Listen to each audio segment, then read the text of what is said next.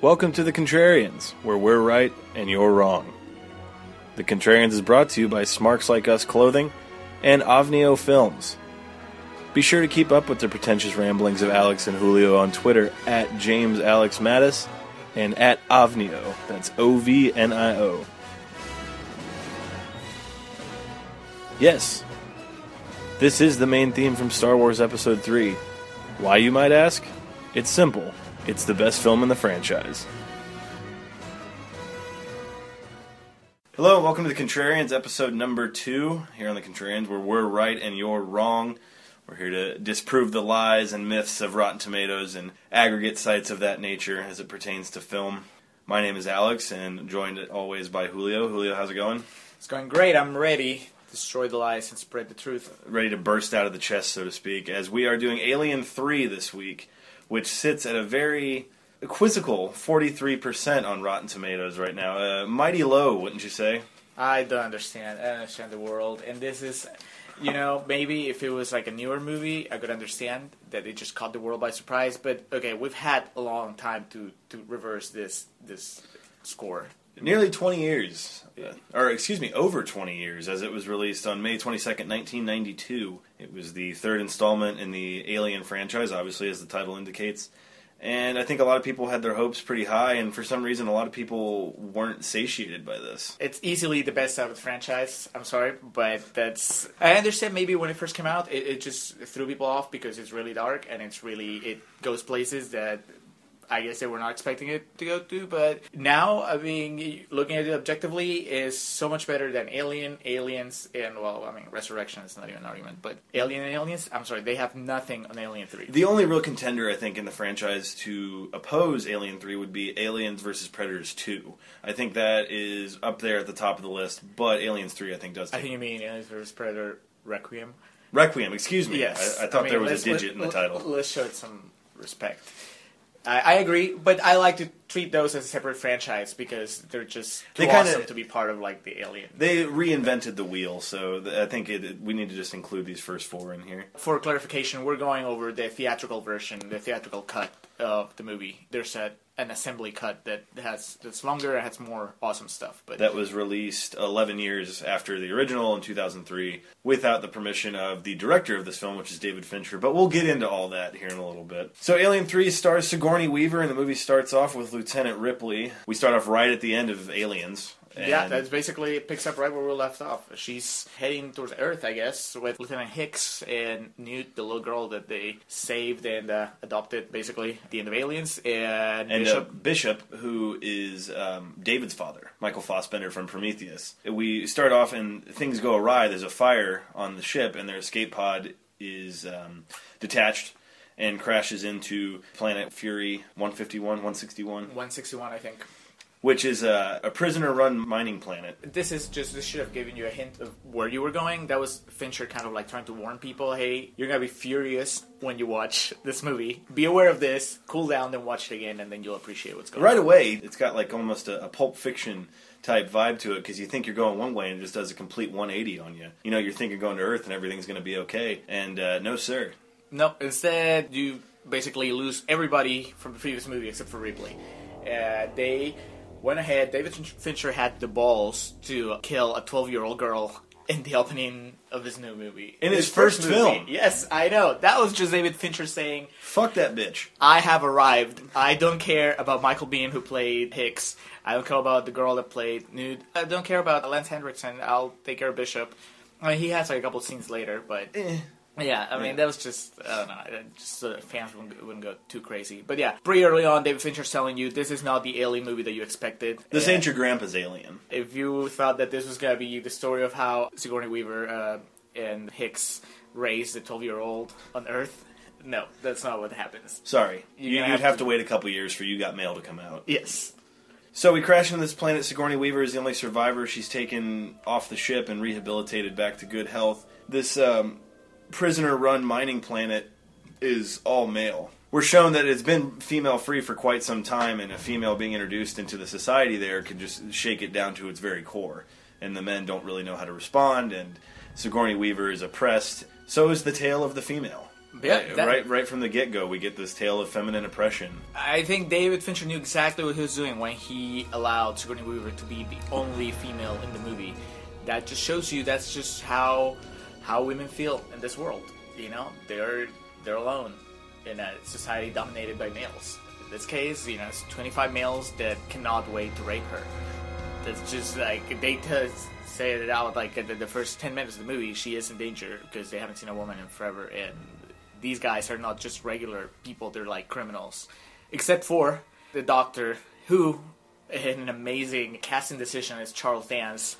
Dr. Clemens. Dr. Clemens is played by Charles Dance, who decades later would play Tywin Lannister in Game of Thrones, which hmm. I know that doesn't mean anything to you because you haven't reached that level of enlightenment where you like Game of Thrones. But for those Game of Thrones fans, Charles Dance is amazing, and you get to see him like really young in this movie, being kind of a kind of a pansy. But, but He, yet- he gets victimized right away because Sigourney Weaver, the powerful, dominant female, uh, she wants a little action. She's been pent up for a while, and she she uh, gets Dr. Clemens for a booty call. So things are hot and heavy right off the bat in Alien Three. Yep. Again, it's like still the first act. We haven't really seen like any alien deaths, and Sigourney Weaver gets laid, and that's good. That's I think that that's what the movie's telling you. Uh, you know, it's supporting a strong, independent female leading character that just doesn't need a boyfriend.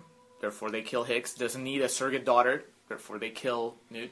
Doesn't need like an android helping her navigate through this scary world before they get rid of Bishop. And doesn't really neat. a relationship. You can have a one night stand with Doctor and be perfectly cool about it later. And just being fearless to be submerged into this tank of sharks and knowing that you will prevail. I think Beyonce draws a lot of her inspiration from Alien 3 and all her music and music videos these days. I think you can trace back like any strong female character these years. Uh, you know, uh, this day and age can be traced back to Ripley back in Alien. That's- uh, the Ally McBeal woman, I resent that term because it should be the Lieutenant Ripley from Alien 3. Yeah, I mean, this woman, she she finds Charles Dutton, who's like the preacher leader of the of the inmates there. Dillon the Good Brother. Dillon, the good brother, he tells her that he's, I quote, a murderer and rapist of women. And then the next thing she does is stare him in the eyes and sit in front of him to eat that And breakfast. she says, then I must make you nervous. I'm sorry, there's nobody quite as badass in the movie or in the franchise. I think that's the female equivalent of uh, Make My Day, the uh, classic Clint Eastwood line. I think Sigourney Weaver kind of set the tone for all actresses to come. How on earth that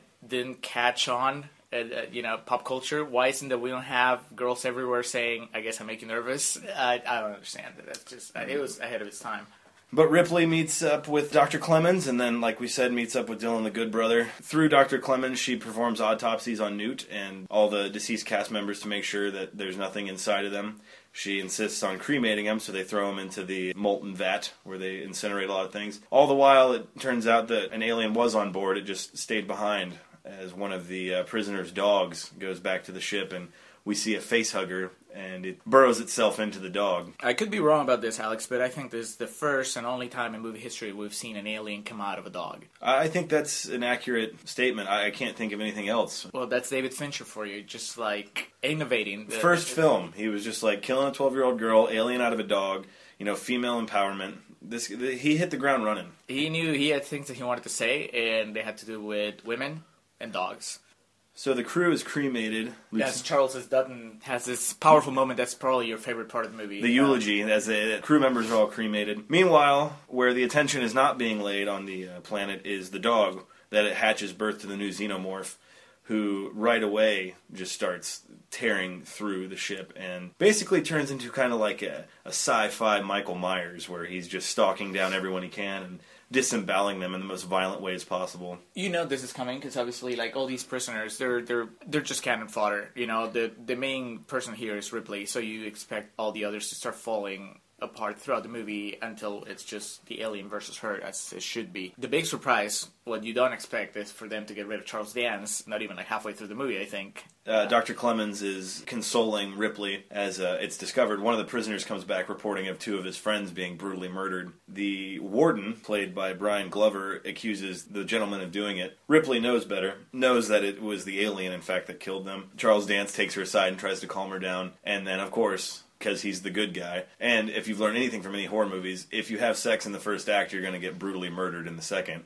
I believe his head gets taken off. I think that the alien grabs his head and then uses that super awesome The lunging the, the lunging thing inside his mouth to uh, just punch a hole through his forehead.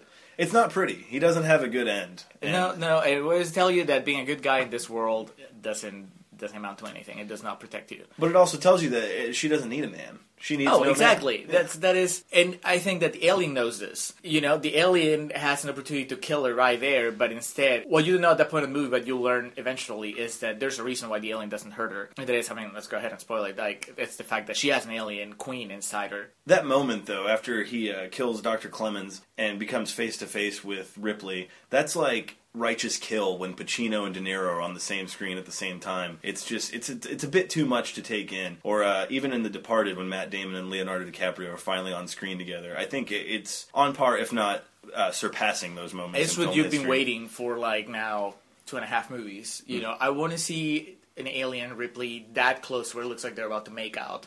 The little, like, thing inside its mouth, it comes out, but it doesn't even touch Ripley, and then it leaves. That's what. Fincher has the balls to do in this as well. He he addresses there's almost a romantic connection between the alien and Ripley. sexual tension. I think that's that's that's what he's going for. I mean, the slime is very it's it's a it's a metaphor. yeah, I, I I think it knows that when things get that complicated, like it gets sticky. You can't, you know, you have that love hate relationship with with this creature. It's things gonna get sticky. And this it finally it's a part of her.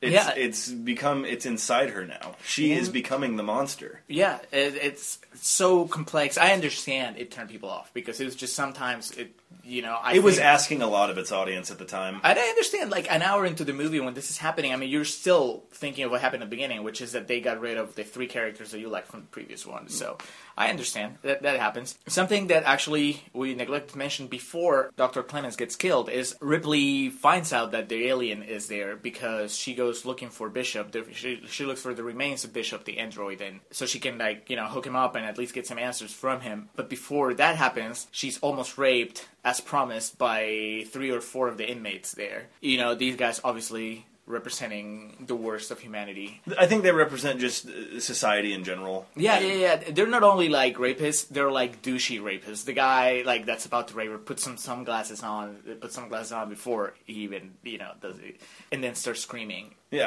uh, like he's a rock star. So These and gentlemen have been pent up for quite some time. I think their game could have used a little work. That's not how you address a woman. Like I've been on some dry spells in my life, but I mean, the best proof to that is that that Dr. Clemens, who has terrible game as well, but he's Yeah. at least you know he's he's He's decent. Yeah, he's kind. yeah. Dillon, the good brother, saves the day and takes all of the the white rapist out, the evil white man. I think that's another thing too. I think the white man is the the, the true villain in this. I think Fincher was trying to attack uh, societal problems on a lot of levels. Yeah, I mean, obviously, what he's telling you is minorities need to stick together. Yes. You know, you have the black guy, Charles S. Dutton, and uh, he he knows, even though he acts, he antagonizes Ripley, he knows that she is his best chance of survival. He can recognize a strong woman, and so he defends her when she needs to, as opposed to the other black guy in the cast who gets killed pretty early on. Well, this is very slasher movie esque, so a black guy has to die early on. So yeah, and I, I didn't mean to skip ahead there. I was just so excited about the face off that I just wanted to get there. I know, yeah, me too. I was well, I was excited about Dr. Clemens dying because I just I like what it says about the world. You know, the doctor is gonna die because he's nice. That's just how he, he gets laid and then he dies. But yeah, she hooks Bishop up. And here comes like another very important moment, something that I think people overlook, which is this movie is also about euthanasia and mercy killing. You get this early on with Bishop, and of course plays a big role at the end as well. She she manages to wake Bishop up, and he is a mess. He can barely speak. His face is ma- he's missing all his limbs. And after he gets information from her, he tells her, "Please kill me." Because even if they reconstruct me, I will never be top of the line again. And I can see how in our world, our society, you know, people would frown at that decision. They would be like, "How dare you, you know, help that android kill himself? You know, you should keep that android hooked for as long as possible. And he can still be rebuilt, even if he's not top of the line." But no, Ripley follows his wishes, and that's how it should be.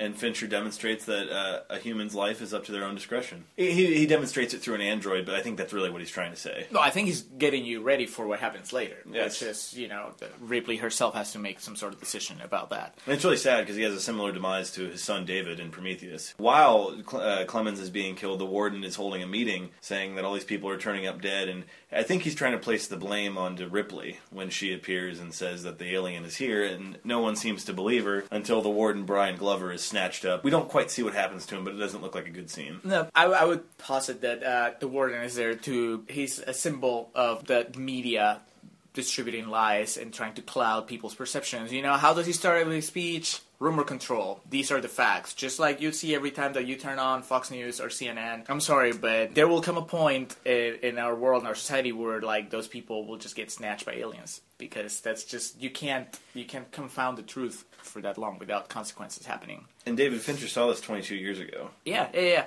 I mean, you can, and that's something that goes throughout his, his filmography. I mean, as, as, as recently as Gone Girl, where also like he, he criticizes the media very harshly. But it all starts with that word and then the rumor control guard, uh, warden. So the warden's out of the picture, and now there's no leader of the ship, so to speak. And I think the rest of the crew realizes what's going on, and Dillon, the good brother, basically puts all the responsibility on Ripley and says she's as good of a chance we have against this thing as anyone. Yeah, the nerve of having a woman be the leader, and yet she succeeds. I mean, yeah, she a lot of more people are gonna die before the movie ends, but ultimately, I mean, Dillon, the good brother, recognizes that their best chance is with Ripley, mm-hmm. and the other men predictably don't like this. They they throw a fit, but eventually they fold and they follow her. Yeah. she knows what's up. Because she's a strong, independent female. That's right. So they devise a plan to trap the alien. Trap there's like this room that is only has one entrance. the toxic waste disposal. Yes. Yes. So they, they're wanting to trap him. Is it explained what they're going to do with him if they trap him in that first scenario? No, I think they just want to trap him.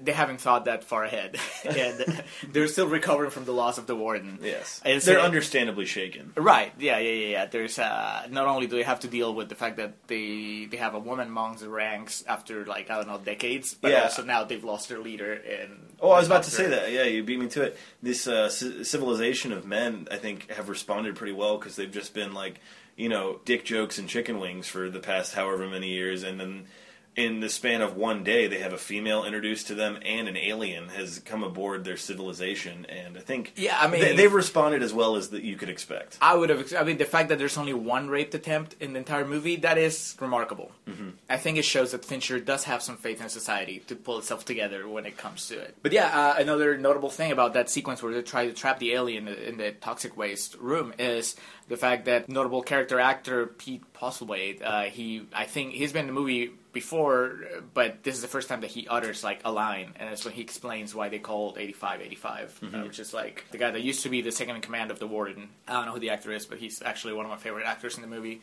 But yeah, when Pete Postlethwaite explains that, uh, that's when I was like, oh, it's Pete Postlethwaite, and that just shows that you know there were some people that knew what was up. Like uh, Pete Postlethwaite probably didn't need to be in that movie, but he was just like, yeah, I'll take a bit part. He has like maybe five lines in the entire movie. He saw he he saw the light at the end of the tunnel. He realized what this film was going to do. yeah, Yeah, he wanted to be a part of it, and it's a it's a shame that Charles Dutton never really went on from here because he has like the defining role of the film outside of Sigourney Weaver. So they plan to trap it, and that goes awry. We get a pretty awesome chase scene, and this is just as good a time to any talk about it. This movie's just a visual feast. I mean, David Fincher, if you know, he's he's making this incredible societal commentary at the same time, though he's just making this incredibly visually striking film. I loved it. It's the best Alien has ever looked. It's just, and it's not just that the extra thing that they added to the design, but just it just looks so menacing. Uh, I rewatched the original Alien not too long ago, and that alien looks like shit. So there is, I think that Fincher, I, I would imagine him being the perfectionist he is. He knew that after two movies, the third movie needed to give you an alien that was actually scary, not just scary because it bursts out of people's chests, but scary because it can stand on its own and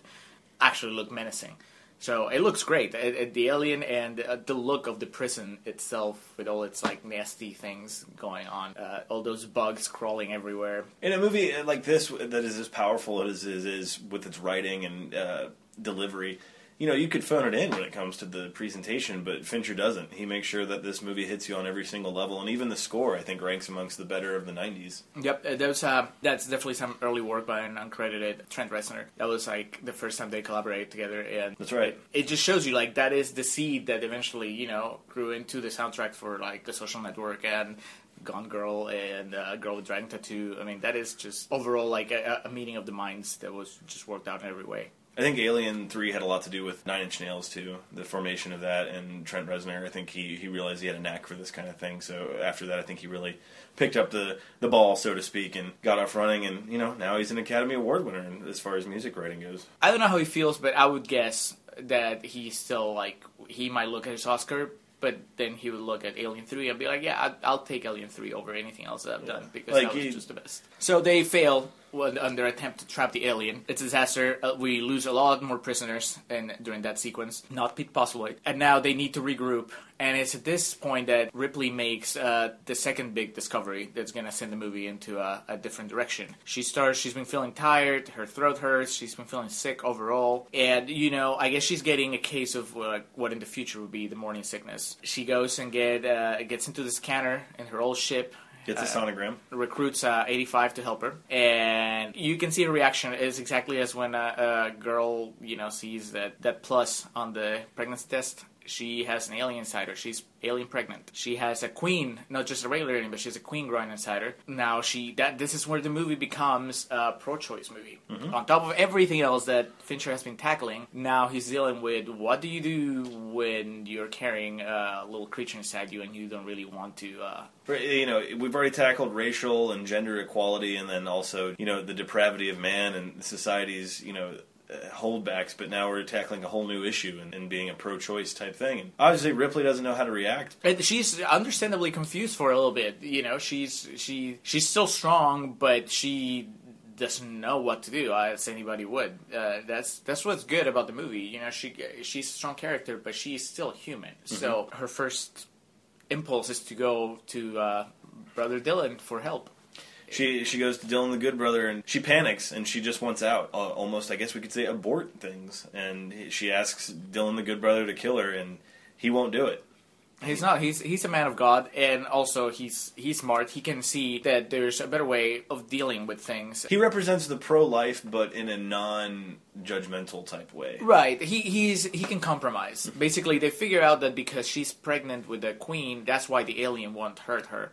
So, very logically, he says, "Well, if the alien won't hurt you, then perhaps you can help us beat it, and then after that, I'll kill you." Which is like, all right, that's that seems like you know meeting somebody halfway. Yeah, it, it's it's kind of like almost saying, "We'll we'll become one with God, and then I'll let you into the kingdom" type thing. Yeah, uh, it's yeah, a, yeah, it's a very pro-life in a non-conservative type way of presenting it. I'll let you have an abortion, but you have to feel really bad about it, and then we'll be okay. Exactly, exactly. So that's what happens. I, they come together again and use the fact that Ripley is is has some sort of immunity against the alien as part of their new plan. They convince all the prisoners that remain to put up a last stand and try this time. Now it's when they're going to try to not freeze it. What they're going to do is pour lead on it, hot lead on it. Yeah, molten then- lead Yeah, uh, that's they figured that's how they, they can kill it. with it. the intention of solidifying it. Yeah. Well, I think the original way they think is they're going to kill it. That They're just gonna melt it. They're to melt Okay, the okay. fucker. While all this is going on, the company that, that has been trying to get their hands on an alien since the first movie, they've been getting reports from the computer every time that something has happened. So when Ripley that got her sonogram, that information got sent to them. So now they know she's pregnant with the queen. Mm-hmm. So they're uh, speeding up the recovery of, of Ripley. They're sending people. So you have this awesome final act where they're trying to destroy the alien, intercut with the ship of like the company Mm-hmm. arriving there and trying to get Ripley. And just backing up a few steps, I think also the that's very that's uh, Fincher's way of like representing the government as far as like prying into your personal life and not allowing you to have any privacy at all, and especially that of the female. Like, Absolutely, I believe your sonogram is your sonogram, not the government's sonogram or your employer's sonogram or anybody, you know. But of course, they're underway there to prevent Ripley to kill her baby, her alien baby, and that is none of their business.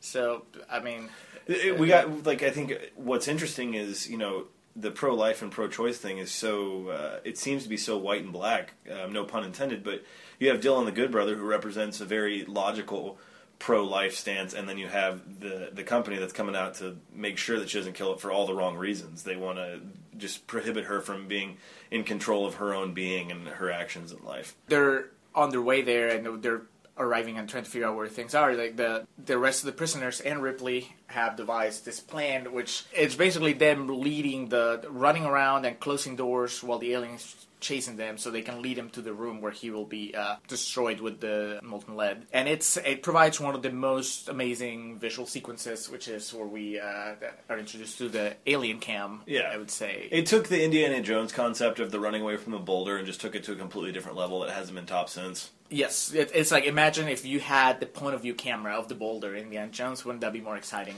Yes, that's it was- exactly what happens here. And I think Fincher probably saw that and said, "I can do that better," and he did here. He did. yeah, yeah, he did. That, that's that's just great, especially because it doesn't right, just stick to the floor and it's all rolling. It's like crawling all over. So he switches to the ceiling, and and you know, let's admit it, like. Few things are more fun than seeing British actors being chased by a camera. That's just like Yes, it- I mean, like we're humans after all. Like it, we we enjoy the same things. Like I think, Right. and that's one of them. I think that you know we wouldn't have all these like found footage things, uh, you know, like Paranormal Activity and uh, Chronicle or anything, you know, if uh, you hadn't had David Fincher play with like the POV alien uh, camera. I have read. I read in Rolling Stone once. The Prodigy, the "Smack My Bitch Up" music video was directly inspired by the Alien cam from Alien Three. I can see that. Yeah, so I, I definitely see that. it, it definitely spawned on a, a lot of rip-offs and uh, failed attempts for years and years to come. Yeah, I mean Blair Witch Project. I'm sorry, Alien Three started that. that whole did. It's It did. Just, just imagine that instead of like you know that the camera in Blair Witch is an alien, and that's pretty much Alien 3 That's uh, And the, the kids aren't British, but like it, it's just it's trying to be the same thing. yeah. So eventually, though, they do get the, the alien. They corner him into the, I guess, the, the warehouse portion of the planet, and good brother Dillon is backing away with Lieutenant Ripley as the alien is just very cautiously approaching them. The alien wants to kill uh, Dillon, but doesn't want to harm Ripley at all. Good brother Dillon, being the good brother that he is, allows Ripley to escape and puts up one last stand against the alien. uh, he has like one of the most telling lines in the movie, which is because obviously he's about to sacrifice himself, which means that he's not going to be alive to kill Ripley afterwards. And when she tells him, "But you promised me," and he goes, "Don't worry, God will take care of you." and Ripley's response is, "No." Because Ripley is a smart woman and she knows uh, God doesn't care. God, if God cared, she wouldn't be carrying a baby alien right now. God was busy making other miracles happen at this time. Yes, God was busy. uh, God called in sick that day. Yeah. He was like, oh, this is too much. He was like, 25 inmates that haven't seen a woman in 20 years. I, I don't want to see this. I'm out. uh, yeah, I'm out. Let's check on Earth. So Ripley escapes, and uh, Dillon has his face off with the alien and just calmly says, fuck you, as the alien charges him. And, you know, Dillon puts up a fight, but it's kind of a, a foregone conclusion. I don't think he stood much of a chance from the beginning. He didn't, but he puts up a good fight. He does. I he mean, lasts. uh, he lasts much longer than every other single victim in the film. That is, and you know, he has the alien on top of him, Mm-hmm. and he's still like, you know, he manages to yell at Ripley and tell her to keep going and to push the buttons and all the stuff. So, good for him. He goes out. He's a tough motherfucker, man. Yeah, yeah, yeah. It's he clear- takes he takes his glasses off, like any civilized man would do before getting to a fight, and then It's clear why none of the other prisoners fucked with him because he he put up the best fight against this alien. yeah, yeah, it's it's kind of a shame, but you know, it just shows you that it, it's a tough world out there. It is. So you know. The difference between whether you're a badass or not might be just that you don't die earlier into the movie, but you still die. We Just- all meet our end sometime. Yeah. I don't know if Fincher meant to give that message because he was so busy giving so many others, but maybe that's it. Like, no matter what, you the end will always come. So as the alien is attacking Dillon, the good brother, Lieutenant Ripley informs uh, one of the prisoners that they had helped them to dump the lead. It's the only prisoner that's left. Well, it's him and uh, 85, who 85 is actually leading the scientists from the company Yeah. throughout the prison trying to find Ripley. I don't remember the name of the prisoner. That's- We don't get much of a backstory on him. It's just he becomes very helpful at the end. He's kind of the, the little Timmy, so to speak, of someone who just kind of really doesn't have too much of a backstory, but really plays a pivotal role in the end. And dumps the lead, and we think the alien's done.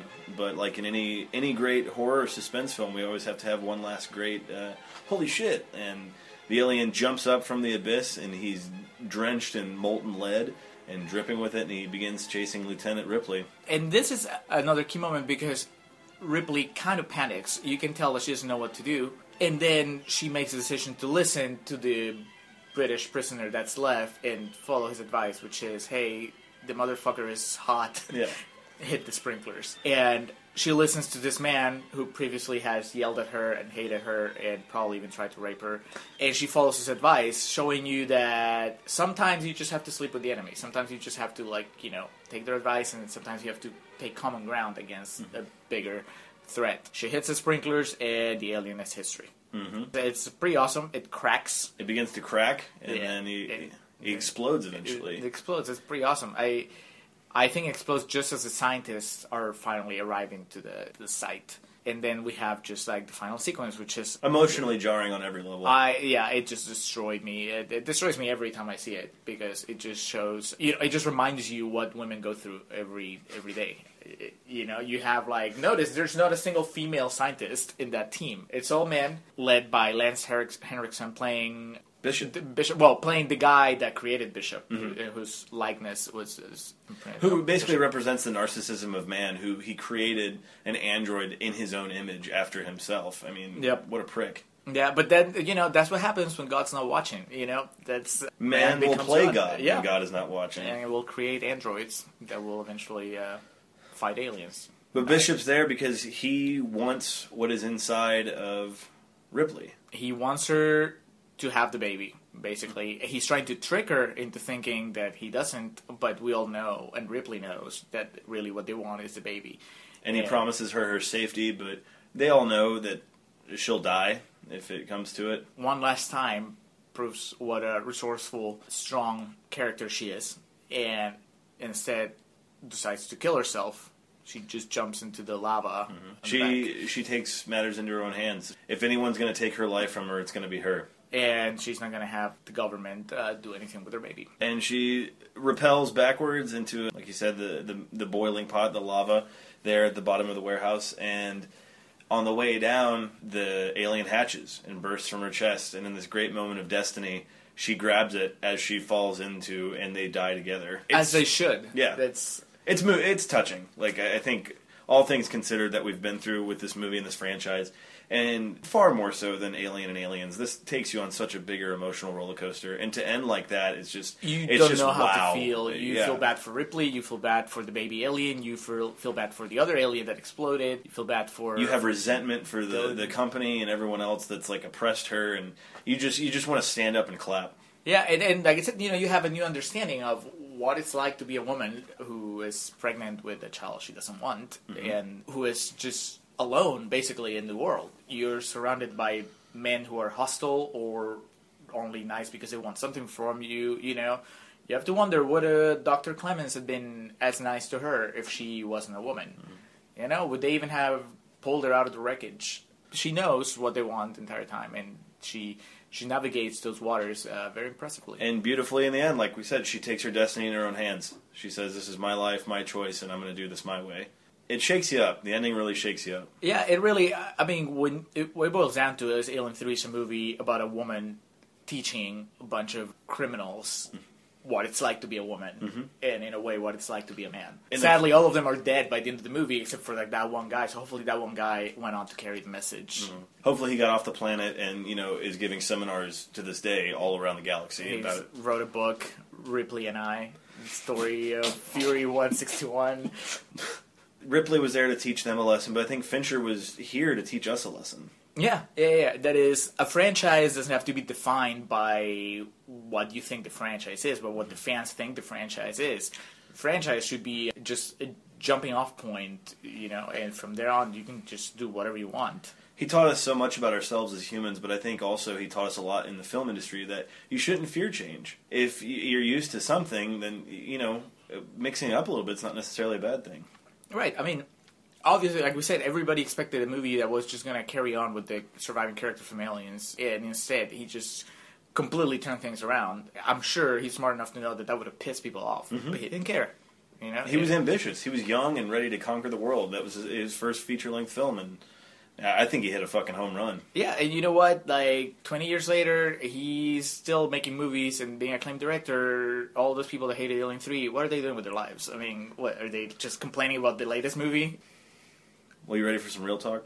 Okay, let's do, let's do real talk.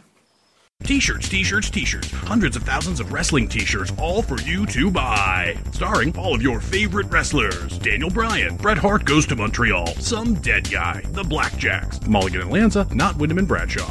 Wrestling! SmarksLikeUs.com, SmarksLikeUs.com, SmarksLikeUs.com. Selling you wrestling t-shirts. Also available, buttons, stickers, and kitty cats. Meow.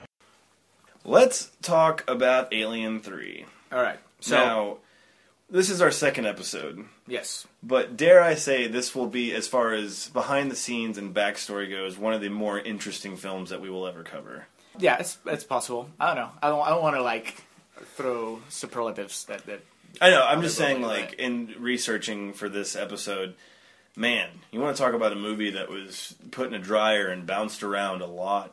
It's uh, it's an interesting one. Having seen it, well, I- I'll give you a little bit of backstory about my Alien 3 relationship, which is I didn't get to watch it when it first came out. I was 12 when it came out, but my uncle did, and he told me about it. I'd seen Alien and Aliens, and so he told me what happened, and it's different when somebody tells you. My my uncle had liked it, so the first time I experienced the movie was through his eyes, and he was telling me about all the cool stuff that happened, and you know, kind of like, oh yeah, they killed the girl and they killed Hicks and the android, and you know, but then all this cool stuff happened. So I never, when it first came out, I didn't have this idea that it was a bad movie, and then later on, as I got older and you know, the internet happened and everything, then I realized they had a really bad reputation. That's the movie mm-hmm. that the Alien movie that everybody hated it, uh, that everybody hated, and uh, I didn't really get to see it like. Uh, uh, really see it until just like maybe a month ago or so. You know, I'd seen bits and pieces on TV, like, but I never, you know, sat down and watched it from beginning to end. And part of the reason why I didn't do it was because I already knew what happened, and it felt like a downer. But I finally watched it recently, and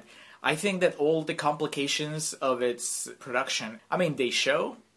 Especially if you later contrast this cut with the assembly as uh, the assembly cut, but at the same time, you should just go like, okay, after knowing everything that happened in pre-production and production, it's a miracle they came out with a movie that's pretty decent overall. Yeah, absolutely. Uh, it's, I mean, uh, like we said, it, it looks great. Yeah. It, it, visually, it's great, and the story for the most part holds up. And I do give Fincher credit, Fincher and everybody else involved, for really taking it into a different direction. I mean.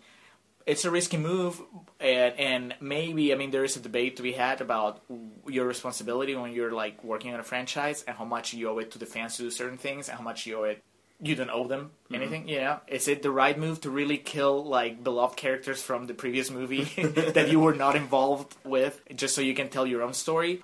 I don't know. I mean, I, I, I heard an interview with James Cameron uh, a while ago where he was he actually took a dig at Alien Three, talking about how like you know he didn't think that that was right. He he liked Fincher as a filmmaker, but he didn't think that that was the right move to basically sever all most of the ties with the franchise. It's really hard to judge Fincher as a filmmaker on this because it was so out of his hands when Right. it was eventually made. Like the, uh, some of the stories say that he was fired and rehired three times in the process of making the movie, and he was the second director. Vincent Ward was on it, and they apparently were pretty well into it when um, he was canned.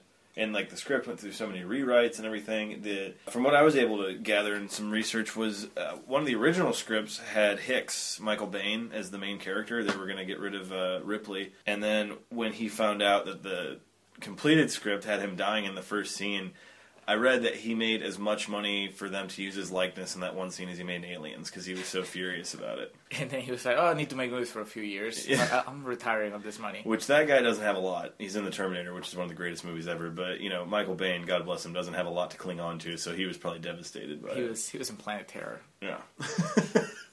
Take that as you may. When we were watching this, uh, you and I were discussing before we started recording. I, I compared this kind of to the Halloween franchise, in which the first one is an amazing, seminal, all-time great film for its genre. But then the franchise eventually became this huge joke, so a lot of people nowadays don't recognize it as such. Like the first ones as being great. And uh, w- a bigger comparison to that, the Halloween thing is like the third one has this huge, like, infamous reputation to it. Much like this, where and it's just oh, like that's right. Yeah, they went off. it's just like this. right, Like they tried to go in a different Myers, direction yeah. and like try something different. And to a certain extent, I think that's admirable. I think Fincher did want to take it in a different direction, but the studio kind of panicked. The studio made a teaser trailer for it without Fincher's knowledge that um, implied that the movie was going to take place on Earth, which just infuriated him further. And the basically, the agreed upon story is like he finished the movie and then they took it and took it apart, right? Uh, basically, I, I don't know if he was part of the reshoots. It's, it's really crazy. I I said I watched it uh, very recently, and then I watched the assembly cut, and it's very different. It's longer, and it has like whole new sequences that really flesh out the characters. But then there's also like this stuff that's that was just reshot, like in the in the assembly cut. Instead of a dog being infected, is uh, I think it's an ox. They have like they have a bunch of like oxes that are like their beasts of burden there, and they use them to like they use them to pull the ship out into the base, I think, and a lot of stuff. And one of them gets infected, and then one of them explodes. And really, all I've been able to find about why they were replaced was that it didn't look like they fit with that world. Which I don't know. I mean, I, they look cool when I watch it. Like, they look cool, and considering how complicated and expensive it is to reshoot stuff, I'm like, man, somebody must have felt really strongly about like we need a dog, we don't need a dog. so there's stuff that they reshot, and uh, I don't know if he was part of that, you know. Uh, Yeah. uh, but there is, yeah, they've cut a lot out to the film's detriment. Really, I still like the theatrical cut. I, I would imagine if I'd seen the assembly cut first. And then the theatrical cut, I wouldn't have been able to take the the- uh, theatrical cut seriously. Yeah. It was just so much of it is missing. But if your first experience with the movie is a theatrical cut, I think that it's all right. Especially if you're not fresh off the, the first couple aliens, because I think that's I completely understand fandom being upset when it came out. Yeah. You know, because of what I said, you know, they killed all those characters, and but you, you have to understand though, like okay, like you get a meal with bacon on the side, right? The first strip of bacon is like, oh my god, this is amazing, and the second one's like, this is still really good, and the third one's like, okay, it's kind of the same thing. If you just expect the same amazing shit every time, you're going to be disappointed. I, I think the third one has an unfair reputation. Yes, it is not on the same level as the first two, but that doesn't make it a bad film. at the very least, it's an interesting film, and or, or I would say it's an interesting alien movie and a pretty decent David Fincher first movie. You know what I mean? Like Yeah. if you watch it as like as a David Fincher movie instead of watching as like part of the Alien franchise, you're probably gonna enjoy it a lot more Agreed. because you'll be you'll recognize a lot of like Fincher's you know, Trademarks. trademarks. You know, and it's like oh, it looks like a David Fincher movie. It sounds like a David Fincher movie. A lot of those like slightly lower, like talking head shots and stuff. Yeah, it's Mm-hmm. yeah, very- it's very stylish. It looks awesome, and it, That and it's shot, like- bleak. Yeah. Yes. Very. We were talking about it in the first portion. The shot of the alien and Ripley like finally like facing off. That's awesome, and that's a shot that has been mimicked so many times in film since then. And it's not. No one wants to give it credit because it was Alien Three that did it, but like, yeah, it has constantly been mimicked. And fucking I Am Legend, which is a train wreck that maybe we can cover sometime. The whole movie was built on that replicating shot of like the creature like getting into that, Will yeah. Smith's face. So like, it, it's definitely embedded itself into like the action genre. I think the ending's awesome. Yeah, I agree. It's it's definitely like I told you earlier. Like it's I, it works as an ending. It works better than the Alien of Alien Resurrection. Mm-hmm. It's again, it's bleak. It's very dark, but that's exactly where the story's been leading you. You know, through the entire. Yeah, like I use the word like jokingly describe it, but that ending feels like destiny to end it. She's had this relationship with the alien; it becomes a part of her, and she takes both of them out in one foul swoop. Like that's that's how you got to do it. I, I like the fact that he makes the decision, Fincher, the writer, whoever did, you know, the filmmakers made the decision of infecting her with the alien, and then there's no easy way out. They just follow through with that, you know. It's like, well, she's gonna die. you know? Yeah. So yeah, I like that a lot, and it has, you know, it has good performances. Uh, all fanboying aside, like Charles Dance is really good in it. I I know we differ on Charles Dutton. I like him. He's pretty rough. I He- think maybe you know what, maybe maybe He's um, such like a s- cliche '90s action movie side character. he has more scenes and quieter moments in the assembly cut, and I think maybe that's why it doesn't bother me because I have like a, a, a more rounded. It feels picture of like his he's just character. constantly shouting and like talking about God, which is fine, but his character's just always speaking in hymns and shit. It's Yeah, just well, like- he has he has a couple quieter scenes in the in the assembly cut. Uh, there's a, a longer cut also of like that whole scene where they're all at the dining room and Mm-hmm. you know she sits in front of him and all that stuff.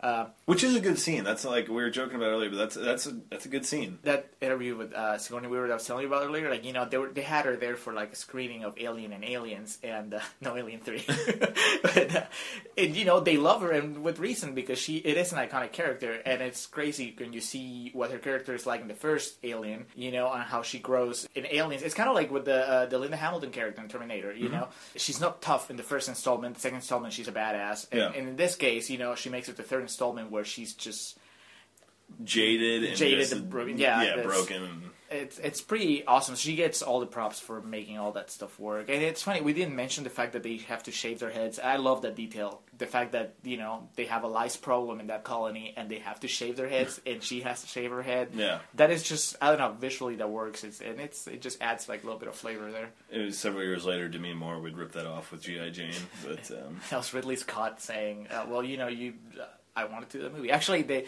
I read, I think it was on IMDb trivia that they asked him to come back for Alien Three, and he turned it down. really, Yeah, So- it's it's one of those things too. It's it's interesting to talk about because Fincher's like disowned it, but it's like this kind of anomaly of a film, and I think I think it gets too harsh of a reputation.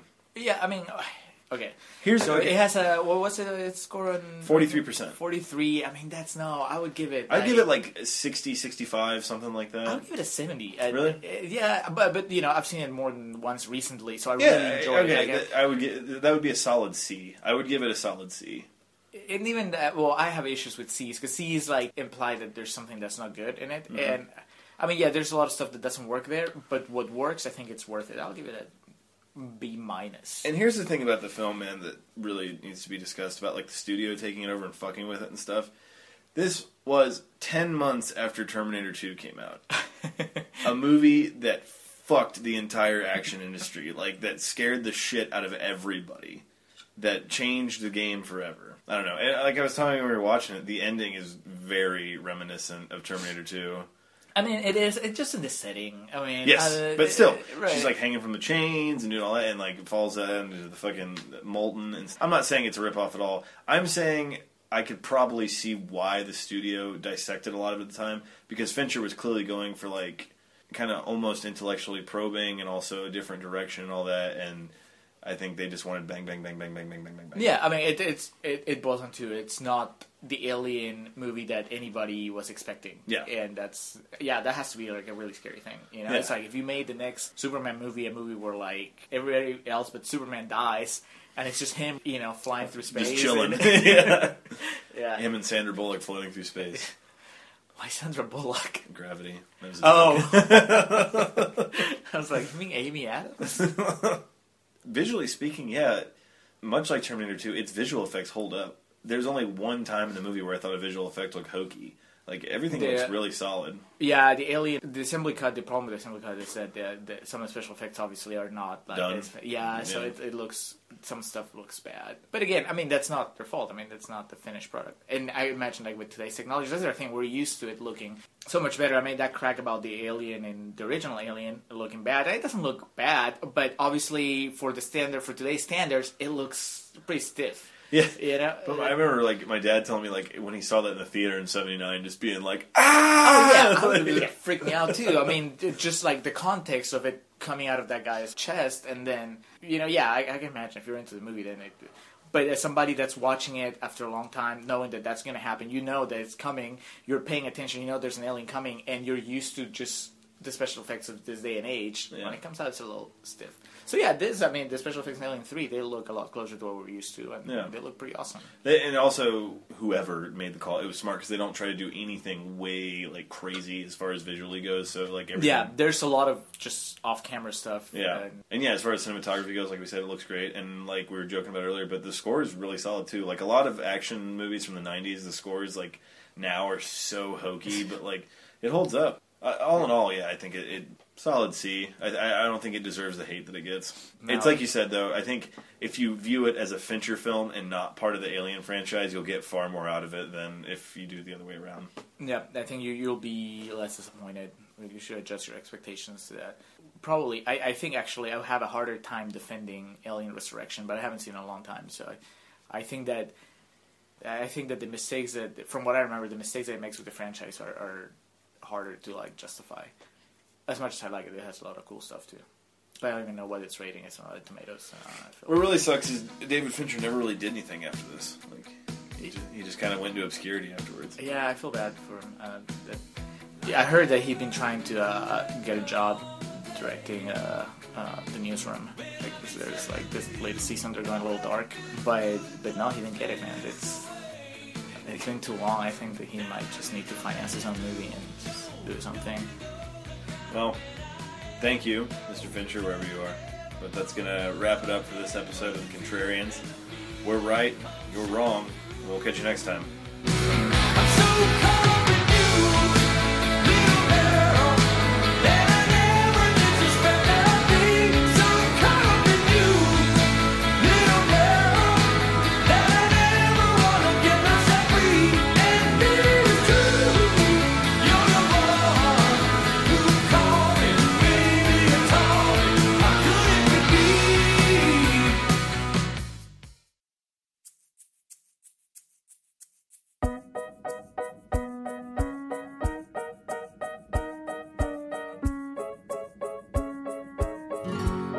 Thank you for listening to The Contrarians. On your way out, be sure to swing over to youtube.com backslash Ovnio Films. That's O V N I O Films. And check out the new adventures of Baby Jesus, a web series created and written by The Contrarians' very own Julio Oliveira.